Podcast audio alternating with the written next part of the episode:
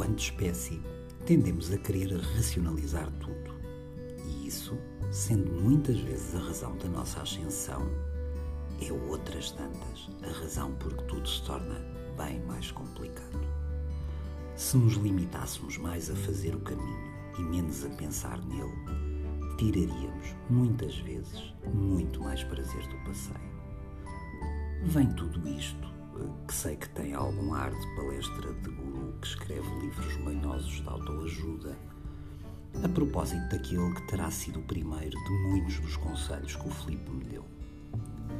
Lembro-me que foi na minha primeira prova com besta medieval e eu estava afanosamente a fazer grandes cálculos sobre como obter os melhores tiros possíveis.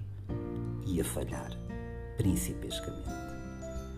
Imbuído da generosidade que a maior parte dos besteiros tem, o Felipe, mesmo estando a competir comigo, e reparem que não usei contra mim, mas comigo, não hesitou em ajudar. A sua recomendação era aparentemente simples. Não penses, sente. A verdade é que foi um conselho tão precioso que quase que lhe ganhava a prova. Curiosamente, um ensinamento similar foi-me dado pelo melhor besteiro na categoria medieval que já havia em provas nacionais, o Paulo. Dizia-me ele um dia: João, lembras-te quando eras miúdo e atiravas pedras ou umas latas com os teus amigos. Algum de vós pensava em trajetórias ou força necessária?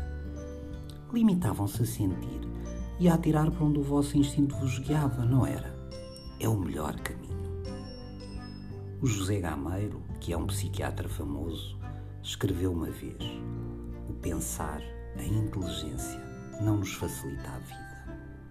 Ou como dizia o avô de um barbeiro alentejano, numa das frases preferidas de um grande mestre: A vida é mais difícil de ser pensada do que de ser vivida.